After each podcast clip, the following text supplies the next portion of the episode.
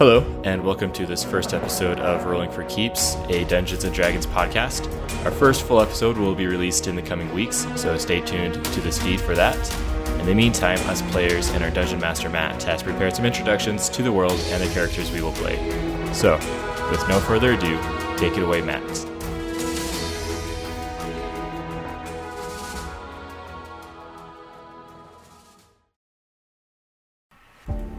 Gather round.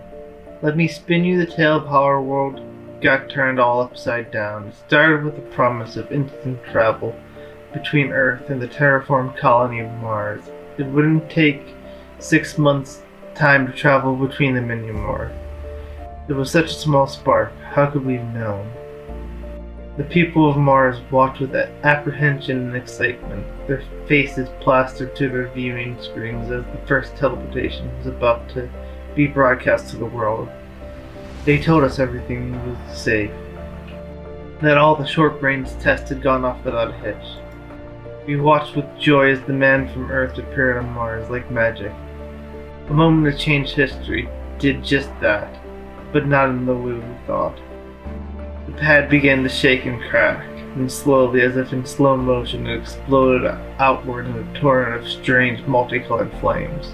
The flames screamed from the pad and wrapped around the Earthman, pulling him back. The government, they lied to us. The test had only opened holes in, into the world, not transported something through them. Before the first scream had even slipped from the man's mouth, Mars began to quiver underneath our feet, and, and every scream went out. With that, Pillars of flame started to spread across the surface of our world. It seemed like, like they burned from heaven to hell. Portals started to open to unearthly flame. From them came the stuff of nightmares and scary bedtime stories. Our first experience of real horror. Anyone's bodies kissed by the flame started to bend and mutate into creatures of evil. Anyone who could run ran.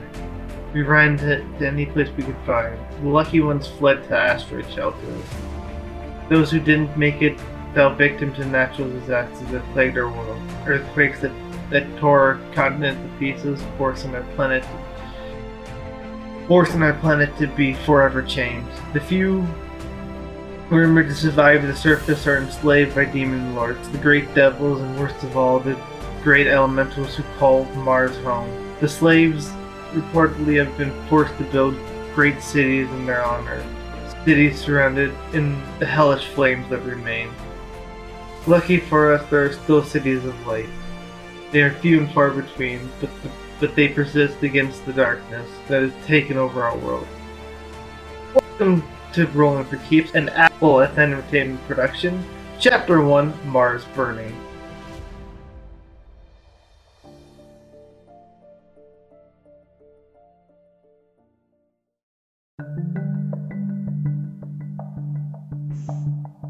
No one knows where I came from. I was not born in the fallout shelter. No one was pregnant around the time I showed up. I was just found one day, in a quiet corridor, by someone walking the halls. I was an infant, and no one knew where I came from. I was brought before the head council of the shelter, and it was put to a vote whether I should be kept and cared for or aborted, because I was probably from the outside world. The voting determined that I should be put down and cremated, but no one was willing to be the person to kill an innocent infant. So I was passed from residence to residence until I was about five. Then I was on my own, with no support from any family. I did not know if I even had a family. No one loved me. I was only tolerated. Thus, I began to rebel and do things to get attention and affection, even if it was negative affection. Hence, why I was kicked out at five years old. I made up my own stories about where I was from and who my parents were. No two stories the same, other than usually ending with my parents dead and me on my own. I'm a compulsive liar. Other kids don't like me because I would lie all the time, and parents would try to keep them away from me too. I did go to the shelter school, spent a lot of time in detention, but received a standard education. The shelter was big enough that I could change the way I talk and change parts of the way I look, and people would automatically recognize me. However, the shelter was also small enough that it was only a matter of time before people figured out it was me. The closest thing I had to a mentor was a full on Yuan-ti abomination, the only other Yuan-ti, or at least one of a very small few. He was shady. No, really, that was his name. Shady. Most of his time was spent in the shelter jail or hiding from the guards. Being around him scared me a little bit, but he never gave me a hard time. He taught me little bits about my culture, language, and how to use my hereditary skills to manipulate people. I also spent a lot of time with the shelter thugs and drunks, because they didn't care who I was. I learned some skills from them too.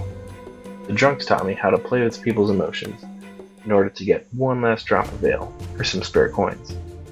Thugs taught me how to pick locks and pick fights. The lying, I learned that all by myself, because I did it to myself. I tell myself things like, other kids don't like me, because they're jealous. It's better to be alone. My parents miss me.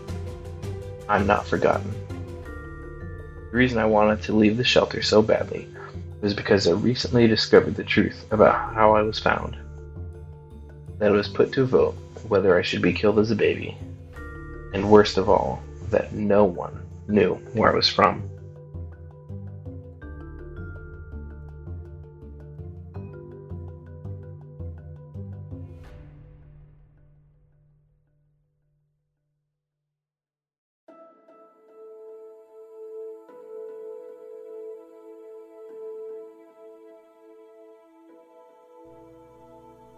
Ever since the demons entered the world, humanity has been in a period of twilight, huddled in dark corners of the planet, praying none of the evil above would notice our presence.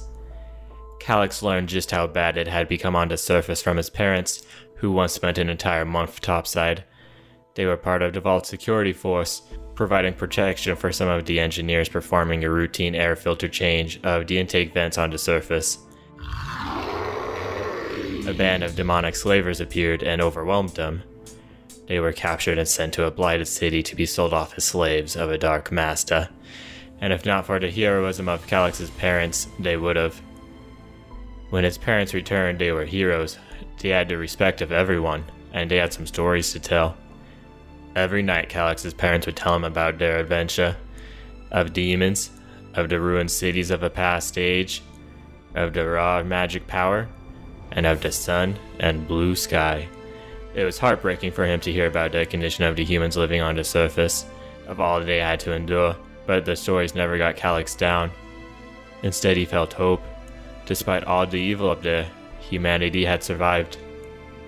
Calyx wants to help the survivors up there, to give them hope that the darkness can pass, but no one leaves the vault anymore.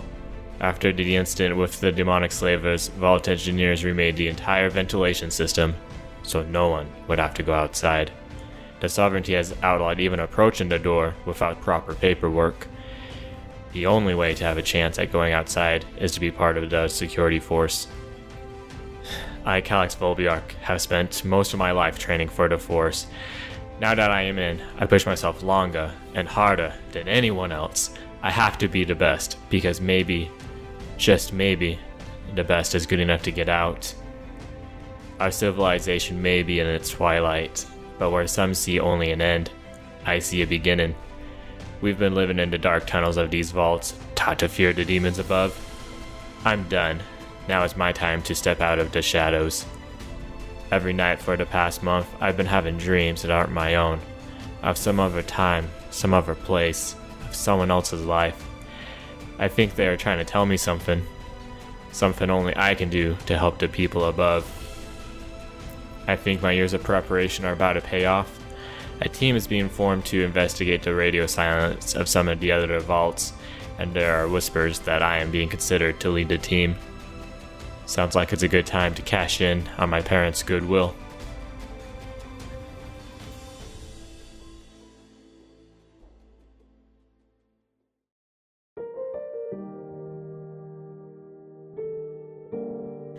Adelaide was created by a bot maker to function as a personal life companion. She has a fleshy face, torso, and arms. One can only assume her maker put a lot of thought into her build. I watched as the bot maker ensured her safety in the vault before he charged out into the war. She became distraught and was deactivated by my mother. I spent my life learning her build and reprogrammed her to assist us in our mission.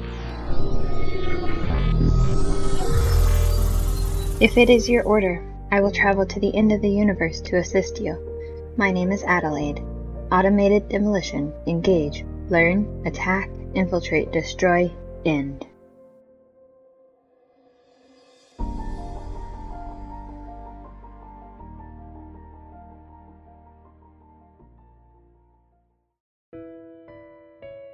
The name's Reginald Moanwaller, but my friends call me Rally. At least they would if I had any. See, I'm what they call a meta, a human born a little different from the rest. Most people look down on us and treat us like we're second class citizens. That's alright with me.